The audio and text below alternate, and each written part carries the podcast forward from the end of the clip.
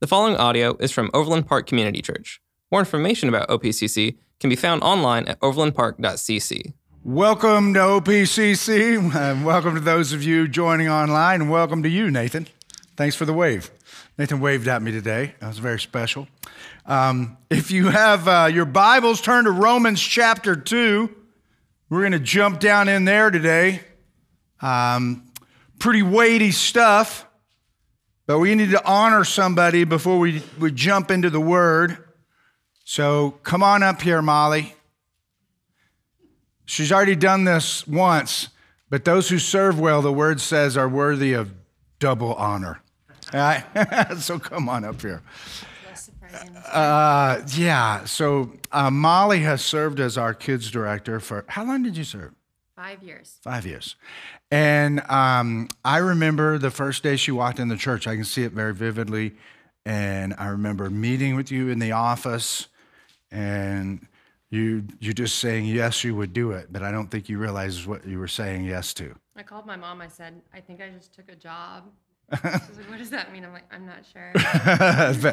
You have done great um, you, you've loved our kids well um, you've led well i have enjoyed um, watching you grow in leadership and you always were hungry to grow i've enjoyed watching you grow as a disciple maker you've been hungry for that and you've loved me well as the pastor of the church um, always esteemed me, always um, respected me, looked up to me, made me. You, you boosted my confidence. You made it easier for me to lead uh, as a pastor, and that has meant a lot to me. Um, you've loved the staff well. Uh, we miss uh, we miss your stories in staff meeting. Um, we always do this story time in staff meeting, and I would ask if anybody has any stories, and um, everybody will kind of go around. And Molly's pretty pretty much guaranteed she doesn't share a story until we start moving on. And she's like, "Oh, I got a story," and then she always has a great story. Um, but uh, we we do like we love you, we appreciate you, and I, um, you know, I, I said in the card I wrote you, I I can't really, I can't, I can't really put into words how much I appreciate and how I feel about you and your service. And I believe I speak on behalf of the, the body for that. And I'm thankful that um, we're, you know, we're beyond the staff relationship, that our relationship started as spiritual family and has just only deepened. And so I'm just grateful for who you are. And I we did get you a little gift, and everybody's kind of wondering. We couldn't figure out what to get Molly. Okay, I, Shay Shay was absolutely zero help. Uh, and so um, I I thought about it and thought about it, and um, I came up with um, we're gonna we did a bunch of Visa gift cards preloaded with enough each one to cover five hours of babysittings. So she's got a whole bag full of them. And uh, so enjoy.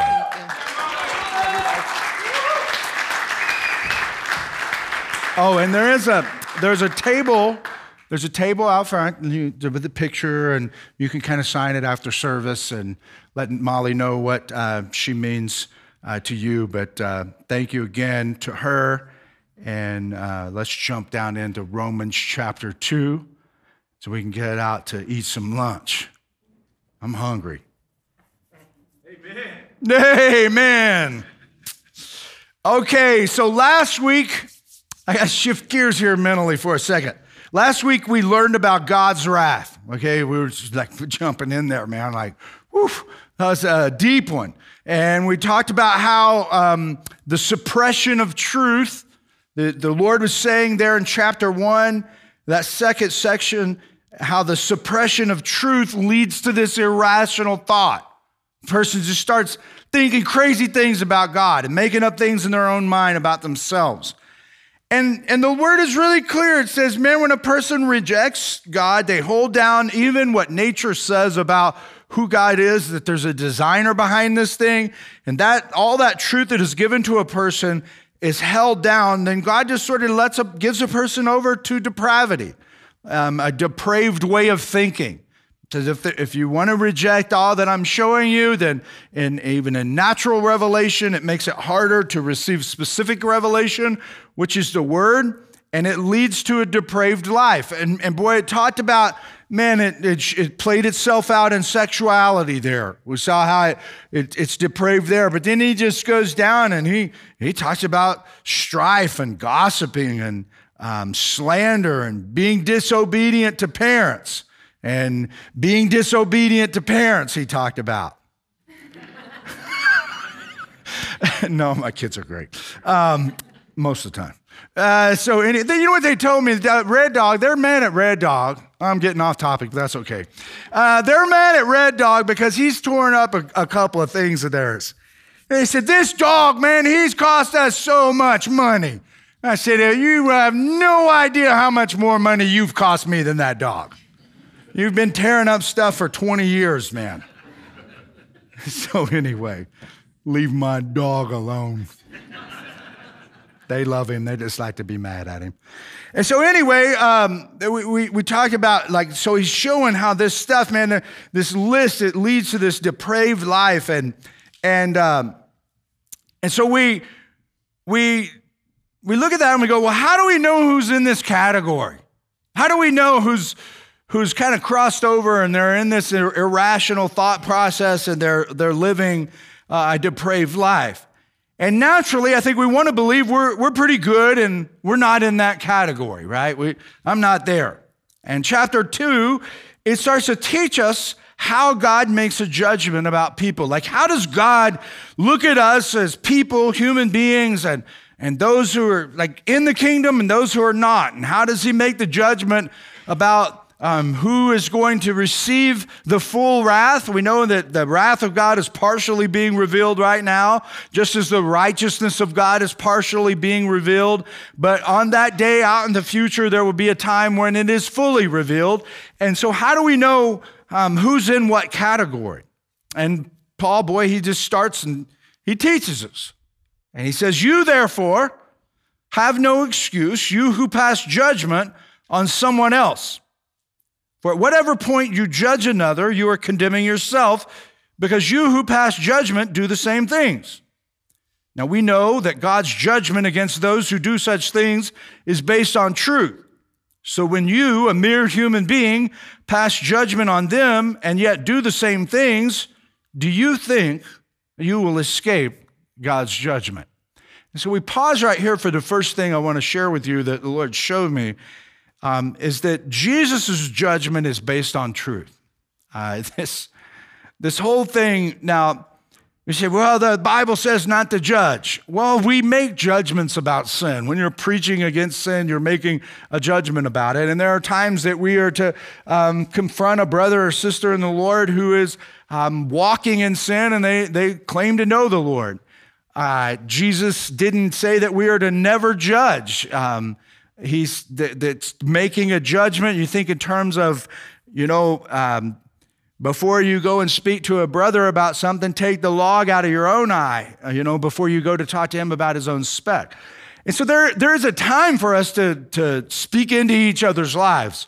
But what's going on here in this thing, man, is that these people kind of had a view as Paul is writing to his audience. He's trying to get us to, to see something really clearly and that is the, how we make judgments, how we judge things about people. And as soon as one thinks he's right with God because he isn't as bad as others, Paul says you start to condemn yourself. So as soon as you look, you go, well, you know, I, am not that bad. Like, um, I may not be perfect, but, you know, look at this guy over here. You know, you're, he says, as soon as you do that, you're condemning yourself. He intentionally writes what he does in chapter two. He starts with this, this list, man, of this perverted sexuality and this lifestyle, how it plays itself out, but then he goes all the way down through in all relationships. And we kind of see, man, whoa, you know, we, he talks, I think what we do in that list is he, he says, you know, murders. There you go, oh, I'm not in that list. But he talks about gossiping, he talks about stealing, he talks about um, causing strife, uh, any kind of, again, di- being disobedient. So we go, whoa, whoa, maybe I'm not a murderer. So we like to we like to immediately pull ourselves out of the list. But Paul is like he's put it all in there, and he's he's done it in such a way that it's sort of like a, a rhetorical question. He wants to elicit the response from the people who are reading and say, no, "I'm not like that. That's not me." I'm good because I look at that and that list has got some pretty bad people on it, and surely I wouldn't be in that category, right? And Paul says, You have no excuse. As soon as you think that you are not as bad as someone else, you've started the process of condemning yourself. And and he's showing us what the, the reason he's doing that is he's trying to give us um, an understanding of God's judgment and how flawed we are as humans and how different God is from us. And uh, a practicing Jew would have read that and heard him le- read that list out there, and they would have been like, Amen. And Paul says, But you're passing judgment on people and you're doing the very th- things that they're doing. And, and the, the deal is, is that man looks at others and then he makes a judgment about himself. So he, that's just naturally what we do. But God, He doesn't do that. God doesn't go, well, you know, ah, look at this guy and he, he's done some pretty messed up things, but geez, look at this guy over here. This guy, I, I think he'd be all right. Let's let him in. This guy, no. That's not what God does. He doesn't care anything about taking that person and comparing them to that person. What he does is he makes a judgment based on truth, what actually is. Now, Jesus said, I am the way, the truth, and the life. He's talking about truth in a different way when he talks about that. This is just God, God is able, you see, to see all of the evidence. He, he looks at everything about the person. And, and he's saying that the judgment will be made just on actually what is true about every single person. And that's very important because we can't do that. Uh, we, we, as a matter of fact, we don't do that. Some people, they will get our grace and they will do something that, that, uh, that ticks us off and we don't like what they do, but we like, we like some things about them and we'll be like, nah, don't, don't worry about it, bro. Okay? And then some people that we don't like could do the very same thing and we look at them and they, we, they, they get the full wrath of our that's in, in us because we don't like them. So we that's how we make judgment. We we make judgments based upon what we see in other people and God just makes a judgment and he just looks at the person, every person and he makes the same judgment about each one. He doesn't compare anyone to anyone else. And then he says in verse 3, "Do you think you will escape God's judgment?" So these people who were um, thinking to themselves, well, you know, as he asks this, this question or he presents this dilemma and it immediately causes us to go, I'm not like that. He says, Do you think you will escape God's judgment? And the answer is, is no, none of us will. Even the believer who knows Jesus has his own judgment to face. Now, the difference is, is there are two di- judgments that are described in Scripture. One is the, um, the throne, great white throne judgment that is the separation of the sheep and the goats. What is that? Well, it's the sheep belong to Christ and the goats do not. Okay? You, you, you definitely want to uh, be a sheep and not a goat. And, but that is a, a, a, judgment about the eternal destiny of a person. There is also the judgment of believers that is the Bema seat of Christ, where we will give an account for the lives that we lived and, and how we walked out in faith what Christ did in our lives. And so, boy, that's like challenging as we look at that and go, man, I'm, I'm, I'm going to be judged on these things. And so, um, so Paul, he's saying to us, first of all, Jesus' judgment is based on truth, and none of us are going to escape that judgment. And then he goes on and he says in verse 4 Do you show or do you show contempt for the riches of his kindness, forbearance, and patience, not realizing that God's kindness is intended to lead you to repentance? Here's the second takeaway Jesus' kindness is intended to lead us to repentance. Now we look at the world and we often ask, Why does God allow bad things to happen to good people? It's a wrong question. The question is why does God allow any good at all to happen to anyone? Like, why would God, why would God allow any good? If we look at what humanity does and we even look internally at our own selves, if God is completely 100% perfect and holy, as, as I believe He is, and I look at my own life and I've in any one way stumbled, why would God do anything good for me? Why would God do anything good for you? Why would God do anything for good for a person um, that knows Him or a person who doesn't know Him? So we look and we go, why does why does why does God let bad things happen to good people? Why does God let good things happen to bad people? Is really the question. Because we're all bad, and that's what Paul is doing. He's going to demonstrate to us that here in a moment that one um, famous scripture for all of sin and come short of the glory of God. We're all apart from him. And so, what he wants us to see is that the, the kindness of God is intended to lead us to a place of repentance. So we established last week that the righteousness of God, or week one, or a couple weeks ago, the righteousness of God is partially being revealed in the lives of believers.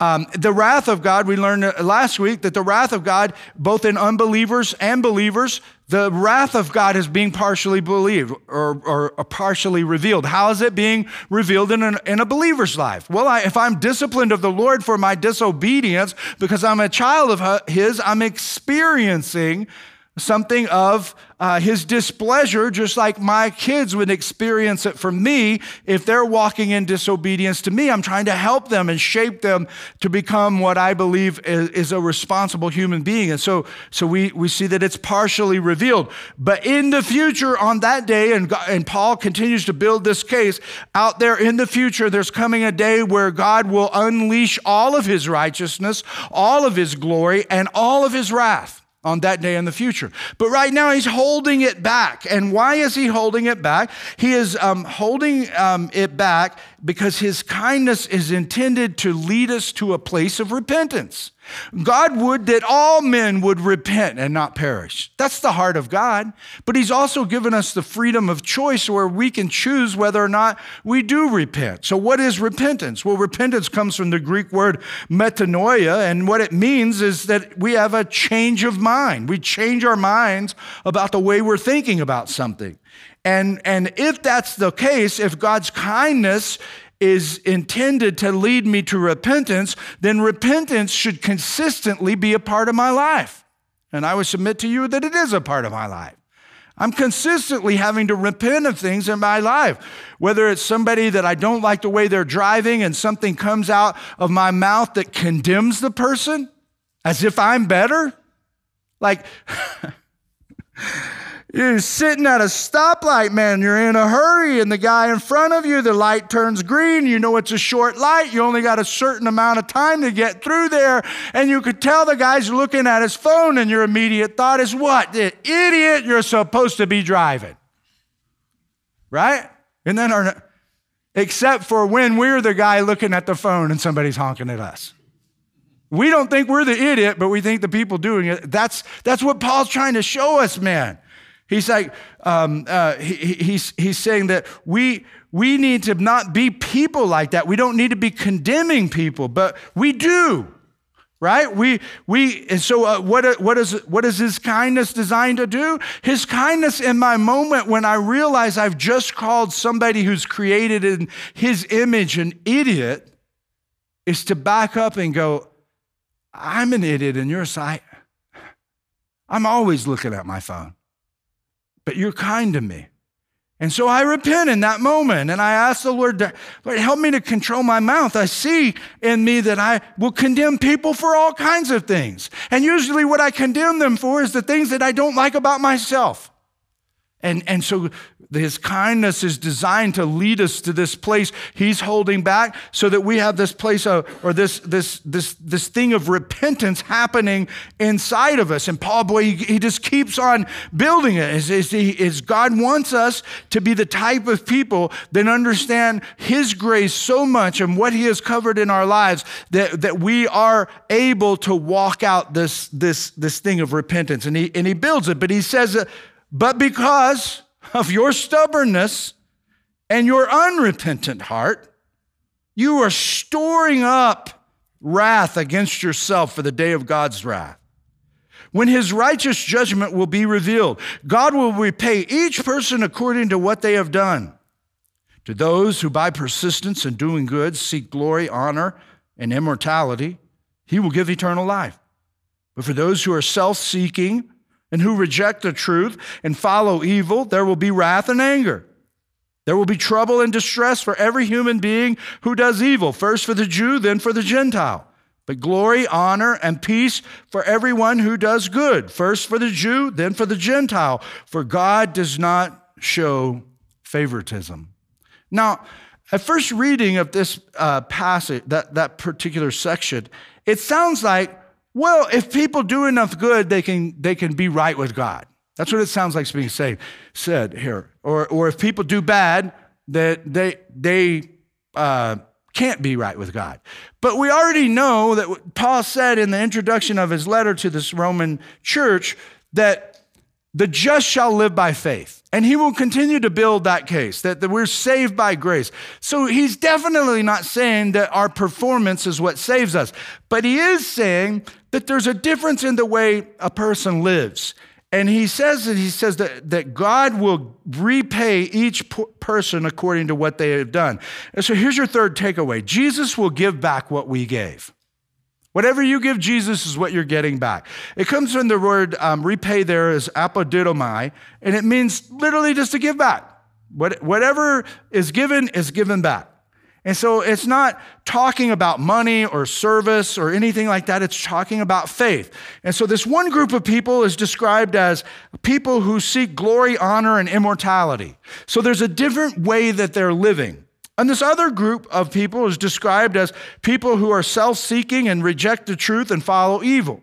So he's not just talking about do gooders and non do gooders. He's talking about a person whose life we look at the, as a whole. This is what their life is about, and this is what that person's life is about. And, and I, I think what we need to clearly recognize is that everyone is saving, but not everyone is saved. We're all saving up, okay? And the saved people who are saved from the wrath of God are storing up greater wrath for themselves. And the people, or, or did I say saved people? Okay, they're, they're, not, they're not storing up wrath, they're storing up glory. The unsaved are storing up wrath. So we're all saving.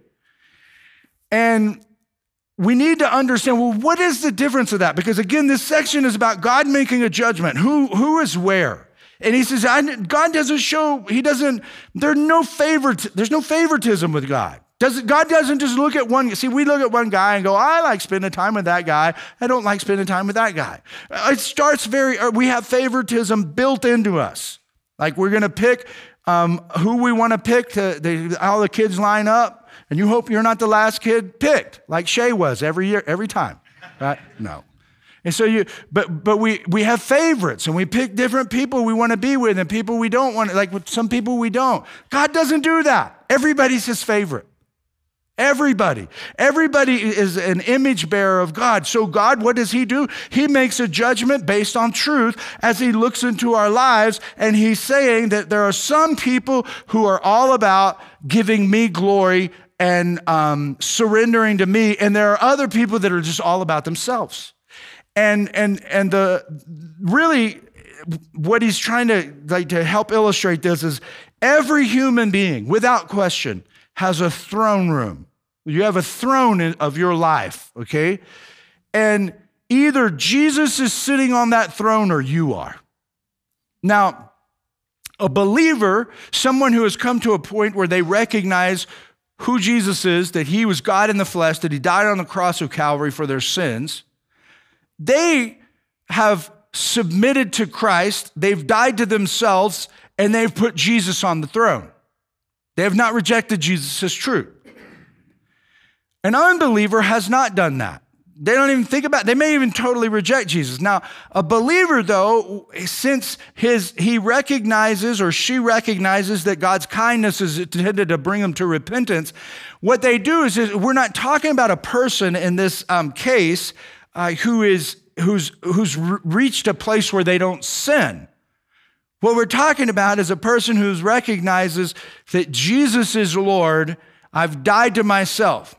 And there will be occasions in a person's life when, as believers, that they, that they take Jesus off the throne in some areas and, and they don't recognize it. And through the leading of the Holy Spirit and, and the conviction of the Holy Spirit, they recognize, geez, Jesus is not on the throne of my life right here. Like the instance I was describing about driving and getting frustrated with somebody in front of you. It's like for me, that, that happens. That happens frequently. It happened this week. And I always try to like re- recognize when that comes out of my mouth, Jesus is not on the throne of my life right there. He just does, he's not sitting on the throne of the words that are coming out of my mouth. Now, he is still Lord to me, and the way that I know that he is Lord is that in that moment, instead of just being okay, I can recognize why am I talking like that, Lord? I, my thought immediately goes to the Lord, and I'm like, why is that coming out of my mouth? And I begin to see, um, I begin to see again the grace of God that has covered my life. And I repent and say, Lord, help me to have better control of my mouth. I don't want to think of people that way. I don't want to have this uh, condemning spirit. A person who is self seeking, not only like will get frustrated at that person, they're liable to chase them down they're liable to um, give them the finger. They're liable to like, let it set their whole day just blown up. And you say, Why are you preaching at me today, Pastor? well, I'm, I'm preaching at you is because you're not, if you're doing that, if, if, if your life is being held by those kind of things, and that just gets you all messed up, it is because you are not keeping Jesus on the throne.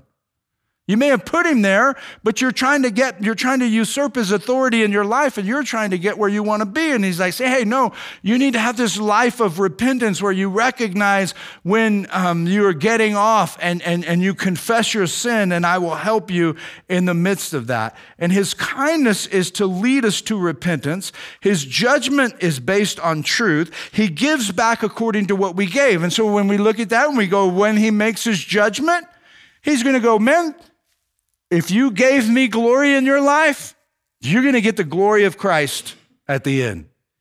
If you rejected me, all you're going to have at the end is yourself alone. Nobody else. So it's not going to be like, oh, you're over here with all of these people, and all of you guys are judged at the same time for rejecting Jesus, and now you uh, form a community. The only reason people who don't know Jesus have community right now, you want to know what it is?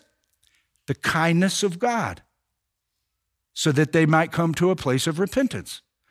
But when we get to the end, it's not all of the unbelievers are over here and they, they go form a community that uh, doesn't do church stuff. No, man, it's one person before the God of the universe.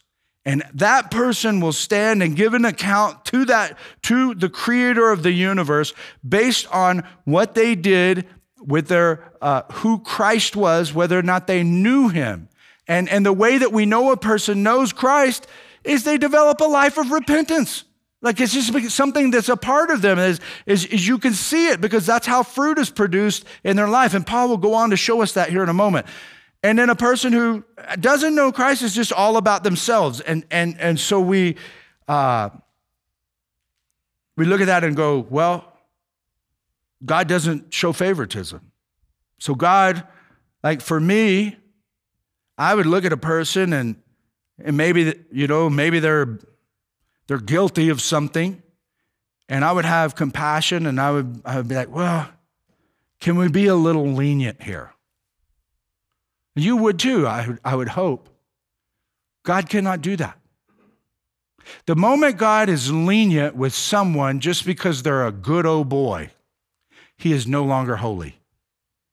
He can't be holy. The only thing that he can accept is atonement for the person's sin. There must be atonement or there has to be consequences. At any point that there's not consequences, then God is not basing on or making a judgment based on truth. He will just make the judgment based on what, what is. Not, not even like I, I think in one of the saddest days in God is, God's existence will probably be when all those who have rejected him have to suffer separation from him.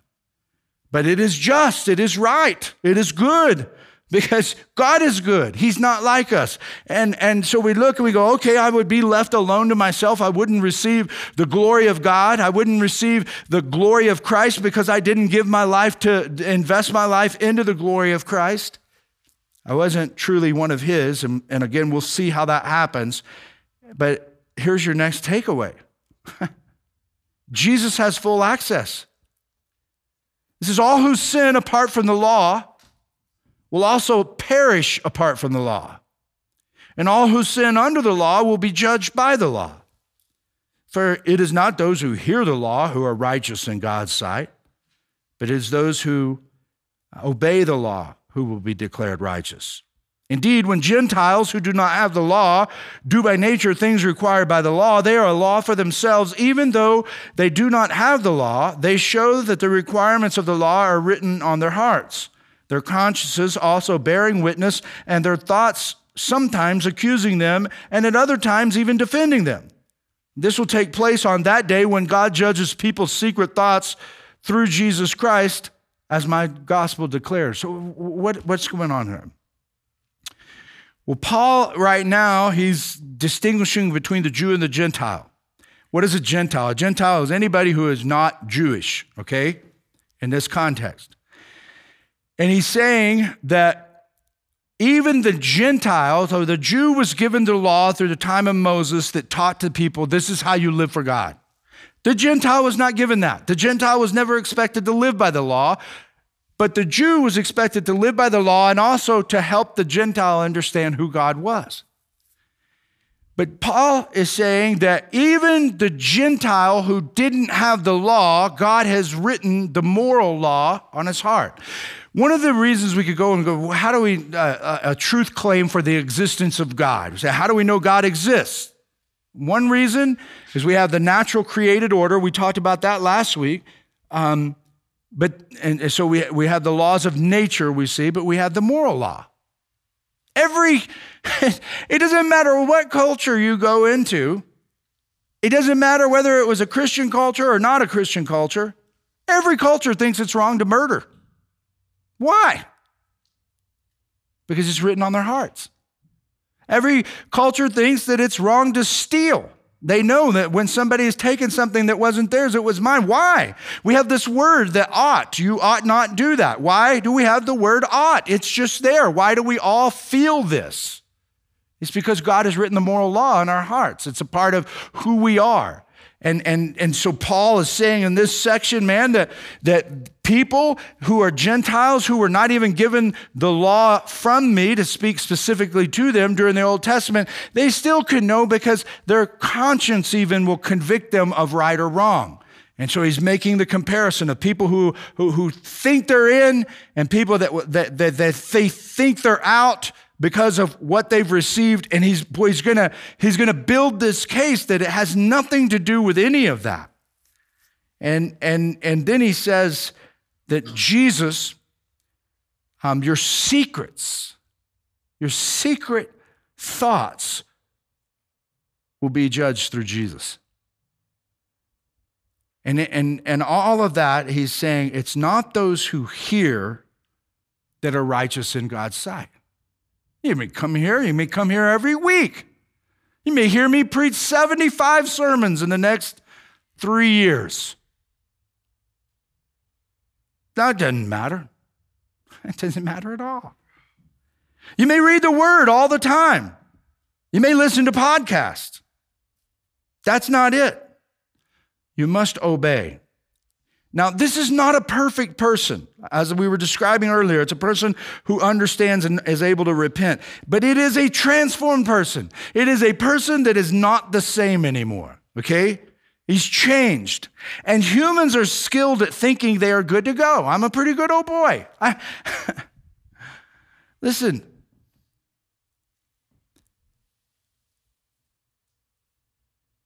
people don't like when someone dies, they all go up.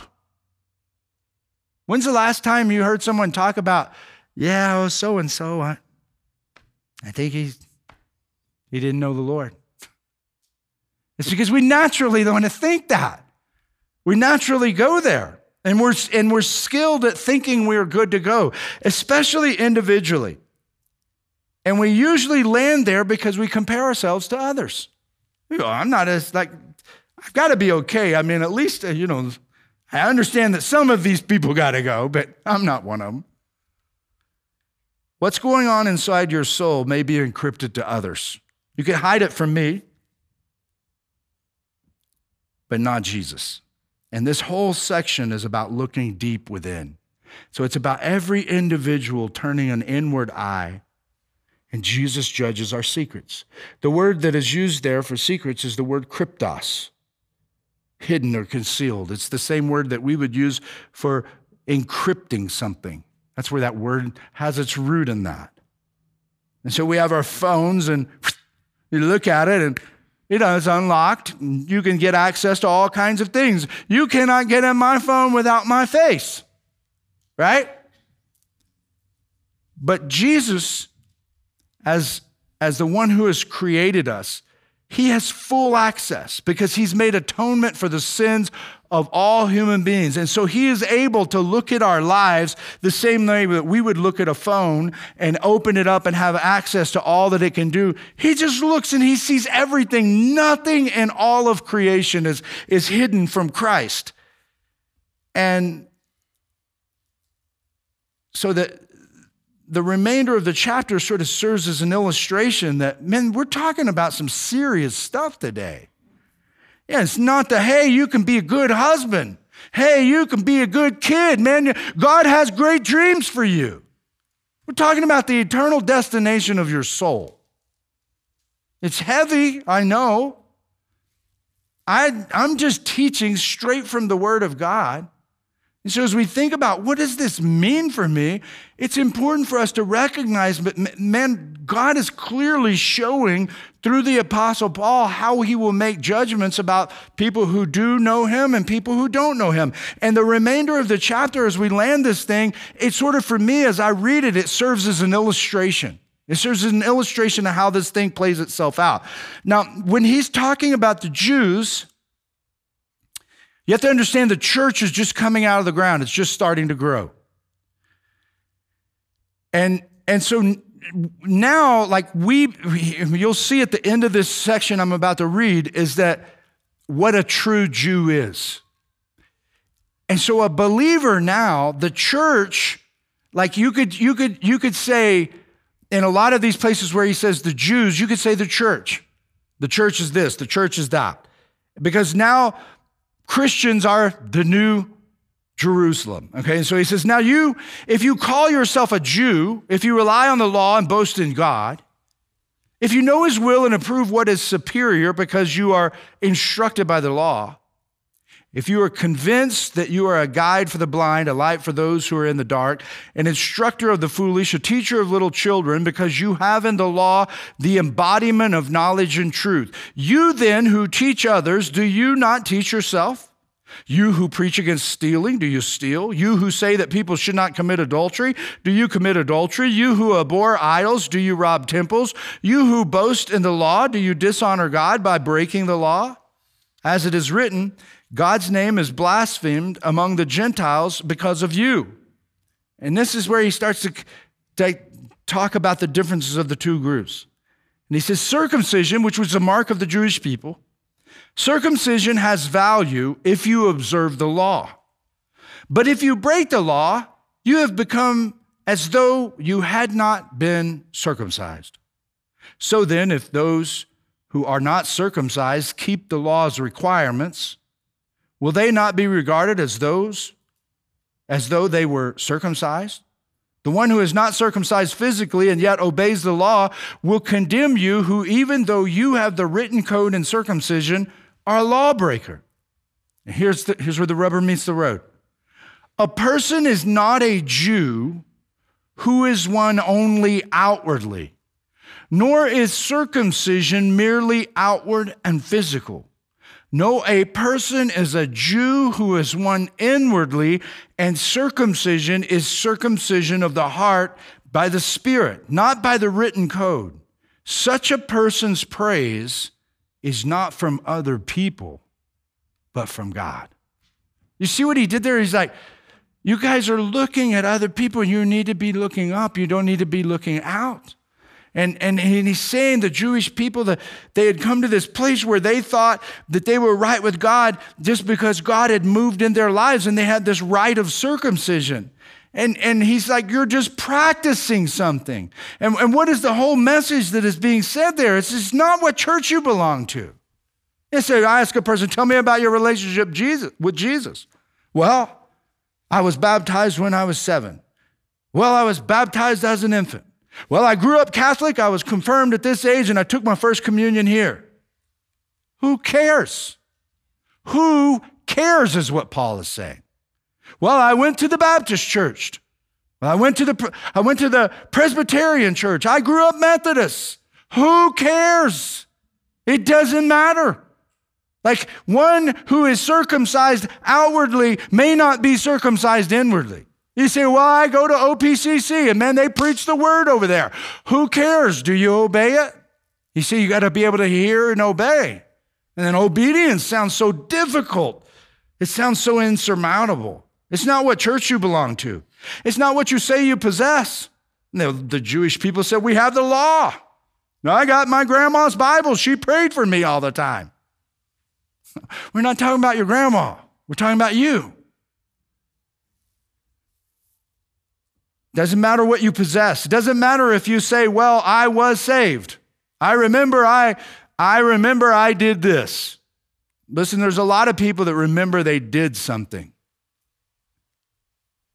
That's not going to get it done. I prayed a prayer. I asked Jesus to forgive me. It's not how you perceive yourself, it's not how others perceive you. It's what you in fact are that matters. You see, the big idea of today's talk to be righteous in God's sight, the Spirit must cut your heart. Or you can't hear and obey. You only get frustrated. It all feels like religion. You don't even want to obey. You think it's stupid. You don't even know why people do it. It's because you're, you've never been cut by the Spirit.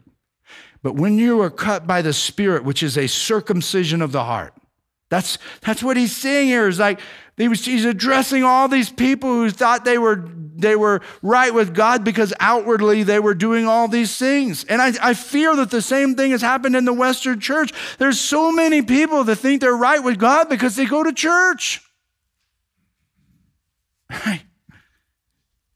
And Paul is saying, man, only the Spirit.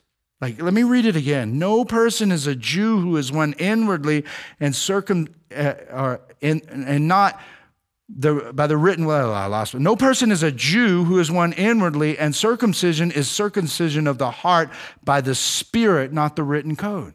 So it's not church membership. It's not confirmation. It's a cutting. It is a surgical, spiritually, a surgery, surgery that the Spirit cuts your heart, and that which did not beat and bleed for Jesus now does. And now like, I want to hear and obey. I've been transformed. The, the scripture says that he who is in Christ is transformed. The old is gone. He's a new creature. The new has come. I have died in Christ. Christ has been risen in me. And Paul will go on, man. He will, he will hammer us with some more theology about the judgment and things like that. But then he, what he's doing is he's trying to help us see, man, like, unless the Spirit of God touches your life, then you can't, you can't be seen as righteous in God's sight. And this is a vulnerable thing to experience.